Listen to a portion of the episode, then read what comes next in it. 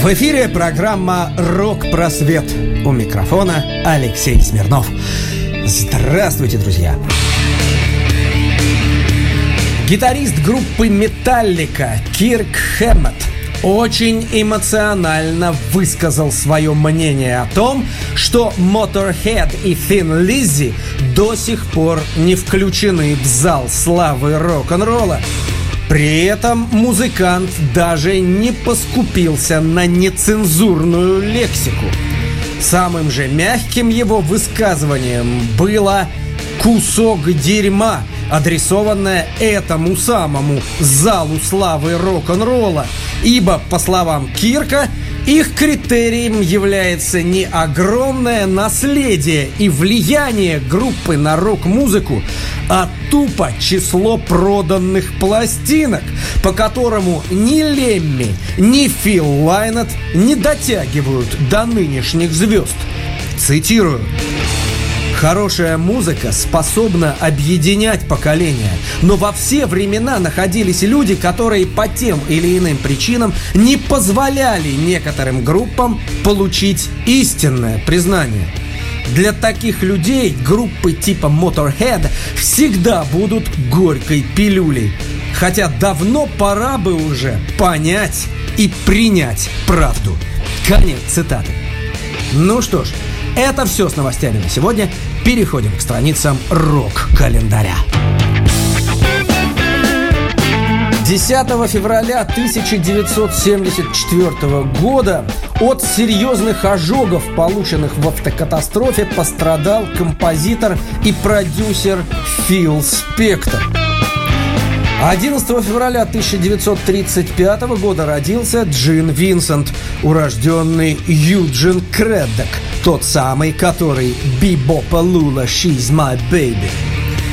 11 февраля 1963 года рано-рано утром музыканты группы Битлз, поголовно страдающие от насморка и простуды, пришли в студию номер два на Эбби Роуд и всего за 12 часов записали долгоиграющий альбом Please, Please Me.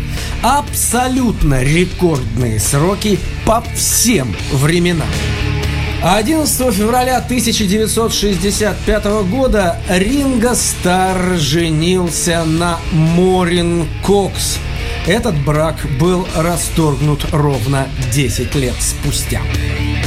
12 февраля 1967 года Кита Ричардса, Мика Джаггера и его подругу Мариану Фейтфул арестовали в доме Кита Ричардса в графстве Сассекс – Полиция устроила в доме обыск на наличие запрещенных веществ. И история эта в свое время нашумела на весь мир.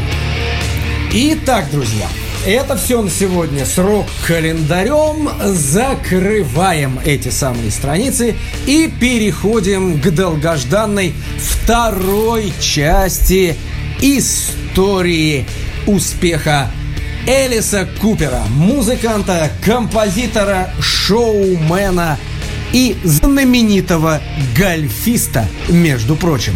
Но прежде чем перейти к рассказу, традиционно послушаем классную, нестареющую музыку на волне Моторадио. crashing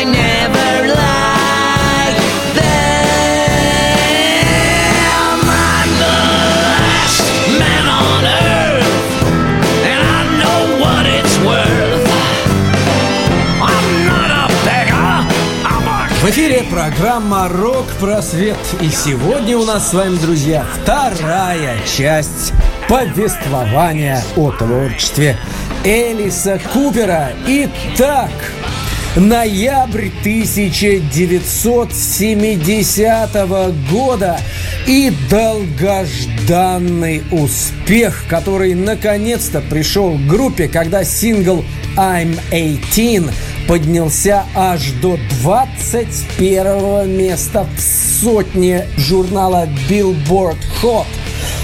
Эта песня мгновенно стала гимном новых тинейджеров.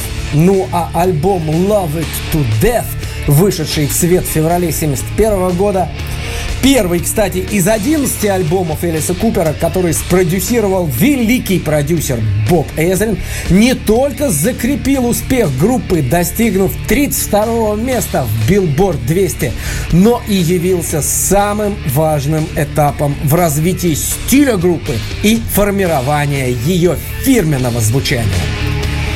Весьма новаторское сочетание яркого глэма с жестоким сценическим шоу резко контрастировало с имиджем и звучанием тогдашних групп поколения хиппи. Успех сингла, альбома и последовавшего за ними концертного тура 1971 года способствовали тому, что Warner Brothers заключили с группой большой и очень выгодный контракт. Ну а мы с вами слушаем классную музыку на волне Моторадио.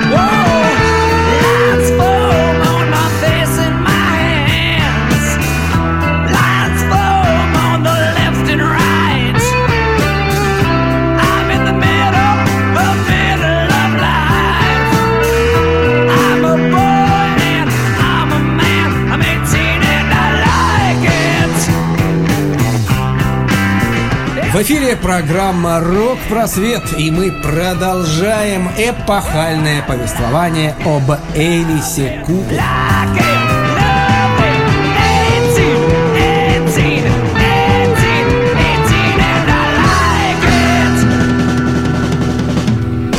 Четвертый студийный альбом музыкантов под названием «Killer», вышедший в 1971 году, поддержал коммерческий успех Love It To Death. Но теперь главной отличительной чертой творчества группы стали именно ее концертные шоу.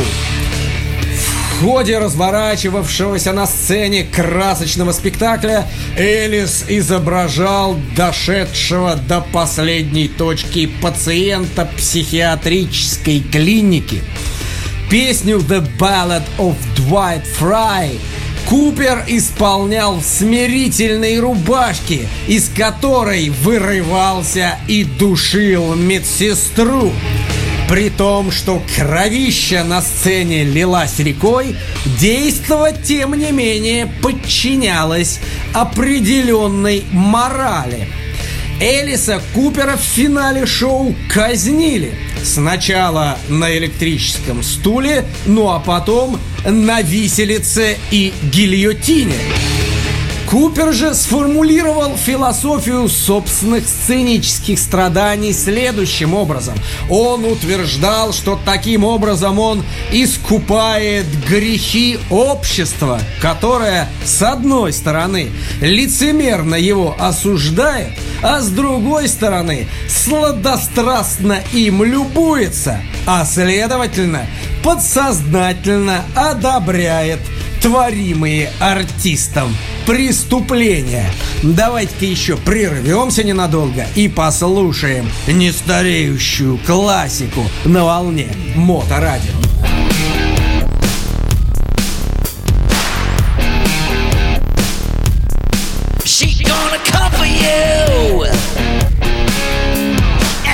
Try to run and hide. No matter what you do.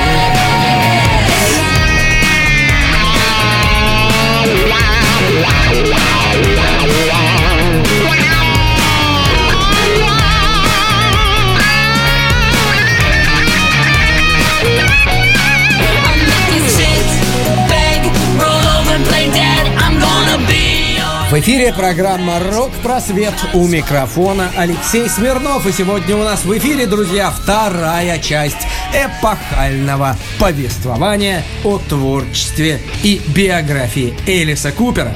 Итак, летом 72 года Элис Купер из Детройта перебирается вместе с музыкантами в штат Коннектикут, где ребята выпускают сингл Schools Out, который мгновенно вошел в американскую десятку и возглавил британский хит-парад.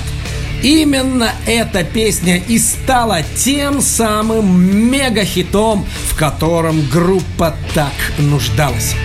Альбом Schools Out, который поднялся в США до второго места, был продан тиражом свыше миллиона копий. Американские и европейские гастроли Элис Купер Шоу, проходившие в атмосфере массовой истерии, обеспечили группу многомиллионной армией фанатов, привели в ужас родителей последних и явились серьезным раздражителем для блюстителей общественной морали. В результате в Цинциннати концерт снял с телеэфира сам будущий глава компании Walt Disney Майкл Айзнер.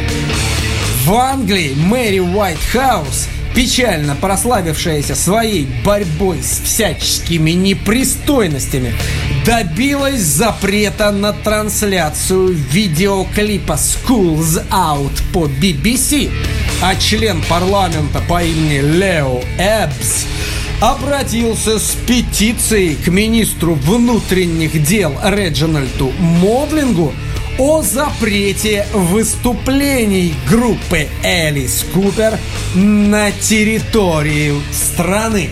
Давайте-ка послушаем еще немного шикарной музыки на волне Моторадио. Well,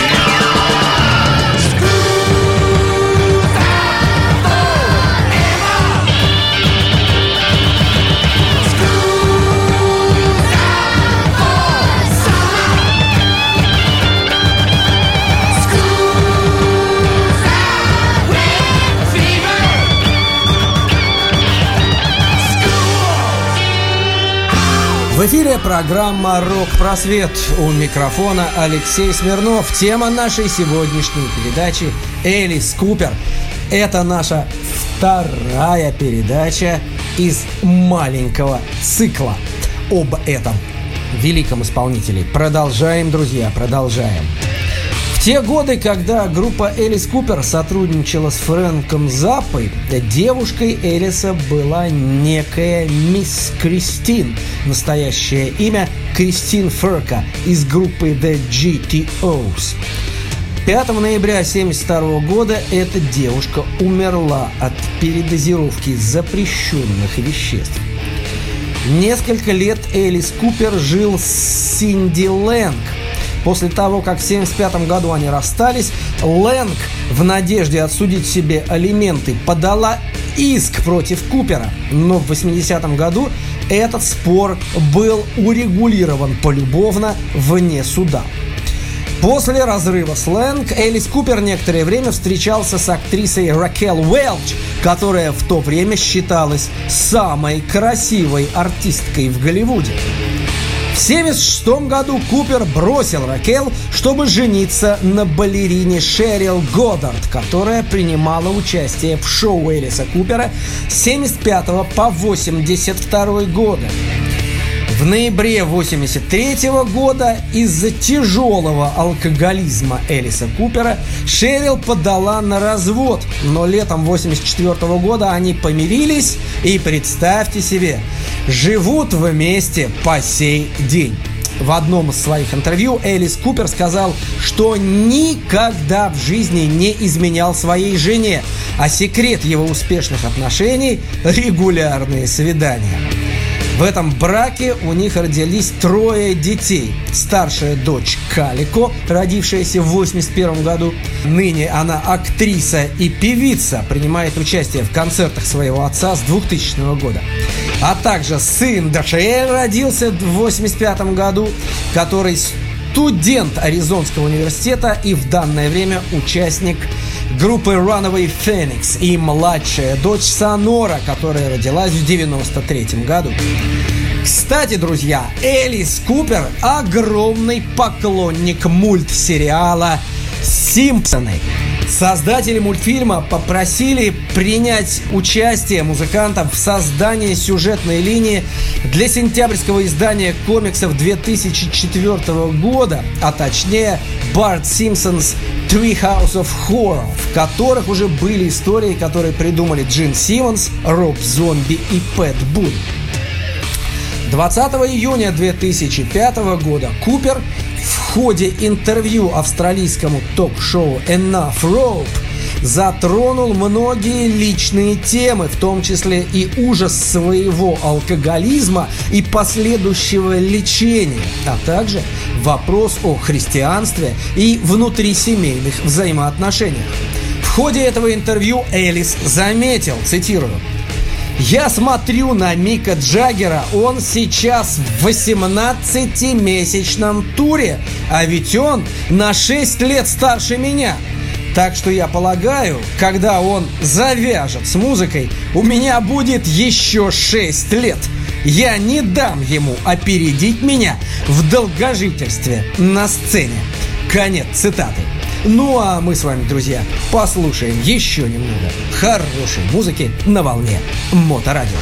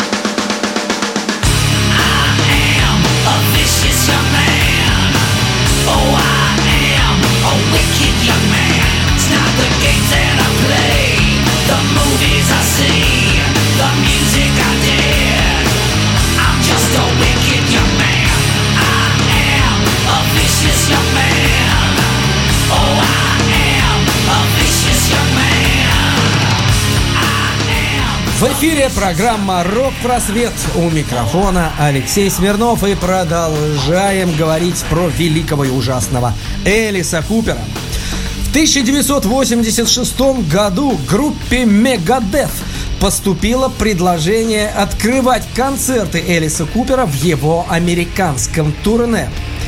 Заметив, что в группе царит нездоровая атмосфера, обусловленная алкогольной и прочей зависимостью музыкантов, он не безуспешно пытался убедить последних начать борьбу с этим пороком. С тех пор он находится в дружеских отношениях с лидером группы Megadeth Дэйвом Мастейном, а Дэйв считает Элиса Купера своим крестным отцом. В середине 80-х годов Купер справился с алкоголизмом и с тех пор рад помочь или просто дать совет рок-музыкантам, которые борются с пагубной зависимостью. Цитирую, «Я стал доступным для своих друзей. Это люди, которые могут позвонить мне поздно ночью и сказать, только между нами, у меня проблема». Конец цитаты. За помощь зависимым людям Купер в 2008 году получил награду Стива Рэй Вона на четвертом ежегодном концерте Music Cares Me AP Fund в Лос-Анджелесе. Так как имя Элис Купер в самом начале было придумано для группы, а не для самого Элиса, и так как оно юридически принадлежит группе, Купер платит и продолжает платить членам группы за право использовать это название. Вот так, друзья.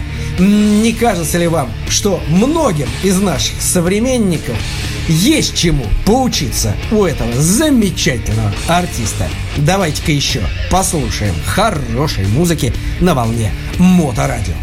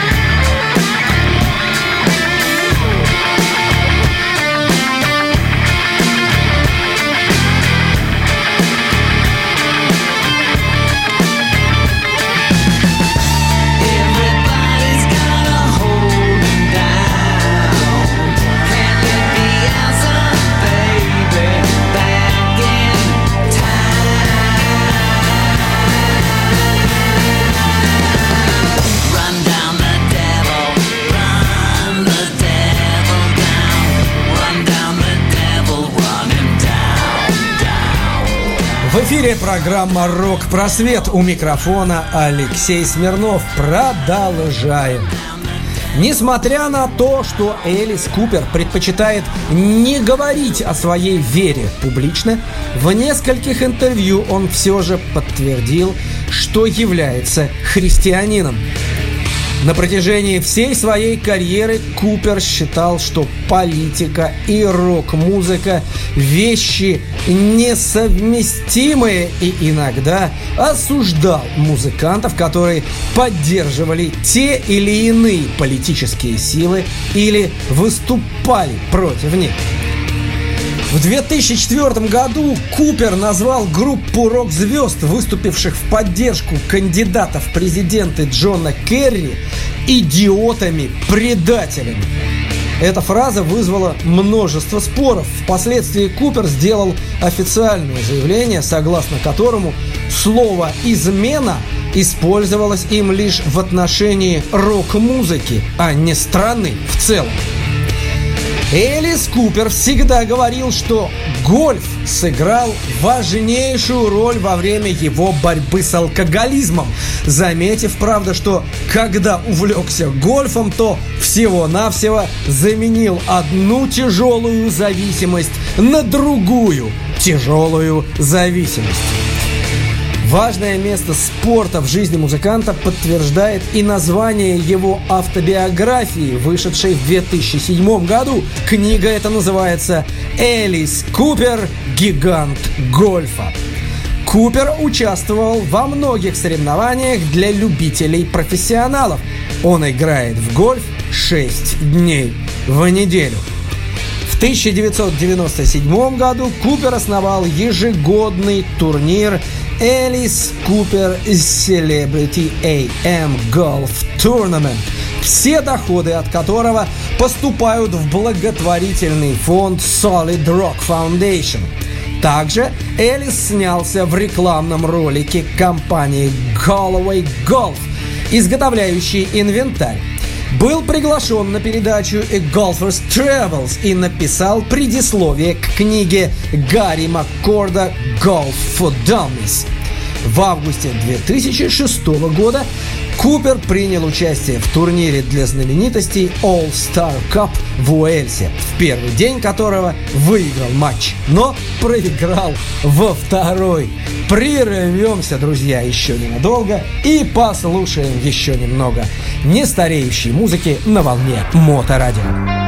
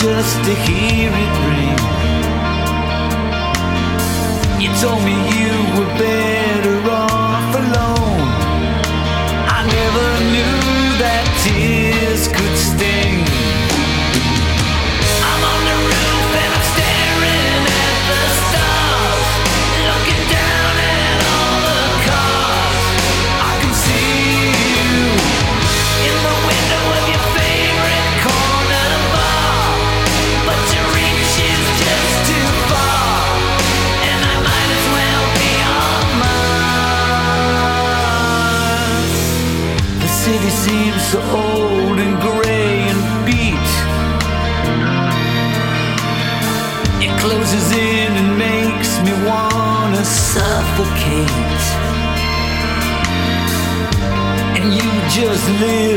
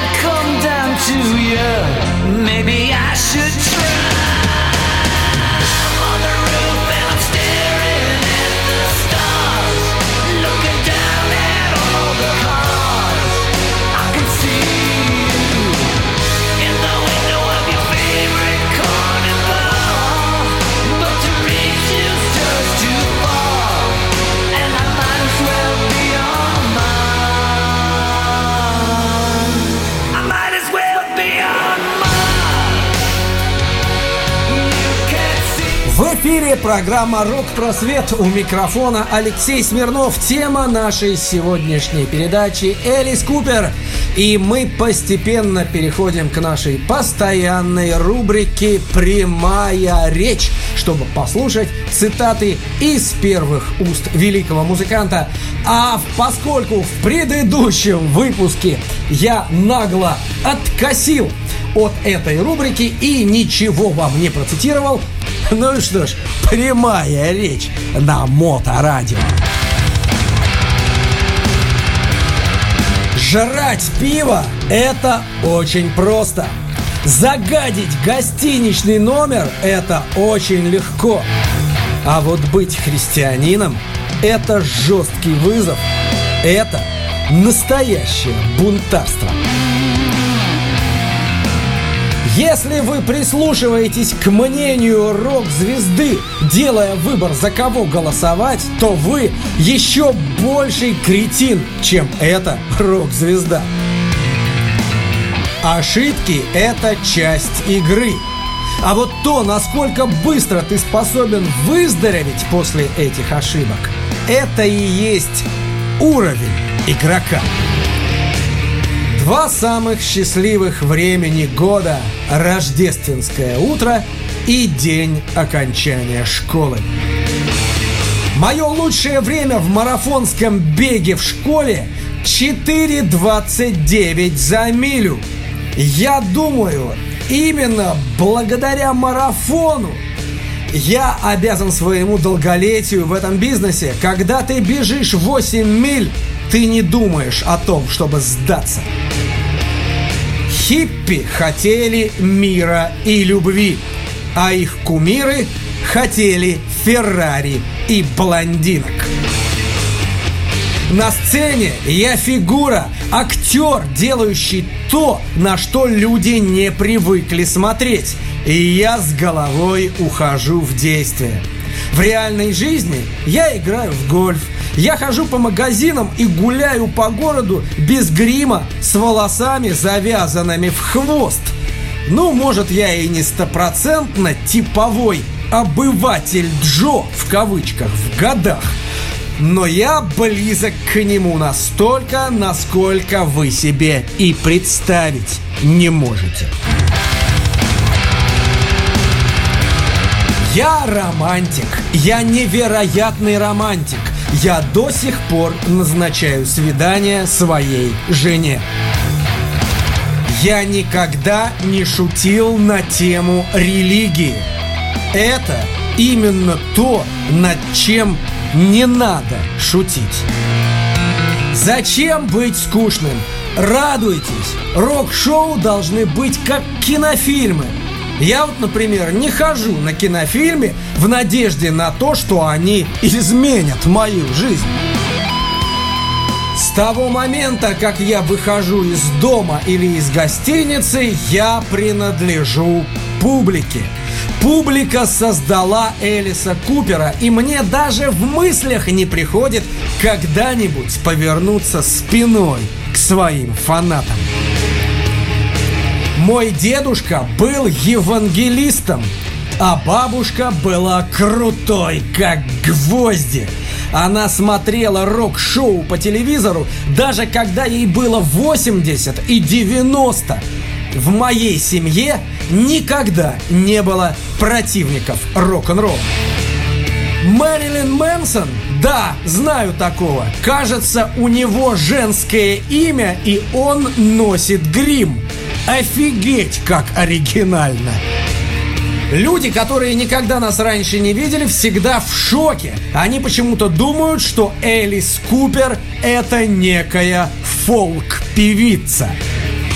Я обожаю врать. Вранье – одно из лучших занятий. А выходить кому-то, особенно к прессе, и нести такую ахинею, которая по определению не может быть правдой, ну что может быть лучше? Если ко второму куплету сердце девушки разбито, значит ты сочинил хит. Я люблю Битлз за то, что они писали простые песни. Писать простые песни – это самое сложное из всего, что можно себе представить. Я очень ценю реакцию публики на музыку. Даже если они пытаются выскочить на сцену и избить нас, все равно это фантастика. Это значит, что они реально услышали что-то такое.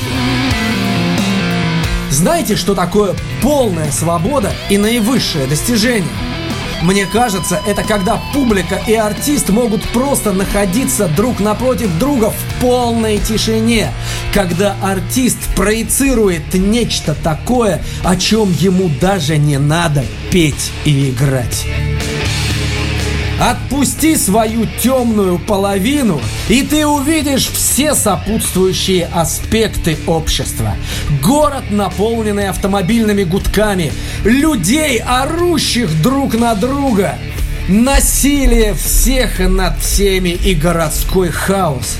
А потом вынеси все это на сцену и сопроводи музыкой. Это и есть оно самое. Мне все еще 18, и мне это нравится. За всю свою жизнь я видел лишь четырех людей, которых можно было бы заслуженно назвать оригинальными. Так вот, остальные трое – это Граучо Маркс, Джим Моррисон и Пабло Пикассо. Был в моей жизни ужасный период, когда я думал, что мне всегда придется быть Элисом Купером. Ну и, наконец, я называю это предательством рок-н-ролла, ибо рок-н-ролл – это антитеза политики. Рок никогда не будет с политикой в одной постели – когда я был ребенком, и мои родители заводили разговоры о политике, я бежал в свою комнату и врубал Rolling Stones настолько громко, насколько возможно. И когда я вижу всех этих рок-звезд, болтающих о политике, меня тошнит. Почему мы рок-звезды? Да потому, что мы кретины. Мы спим весь день, играем музыку по ночам – и очень нечасто чинно собираемся вокруг стола, чтобы почитать Washington Journal. Ну что ж, друзья, вы слушали новый выпуск программы «Рок-просвет», а у микрофона с вами, как всегда, был Алексей Смирнов. Все, что мне остается, это поблагодарить вас за ваше неослабевающее внимание и пообещать, что мы с вами услышимся на этом же месте, в этот же час, на волне Моторадио. Счастливо вам, друзья!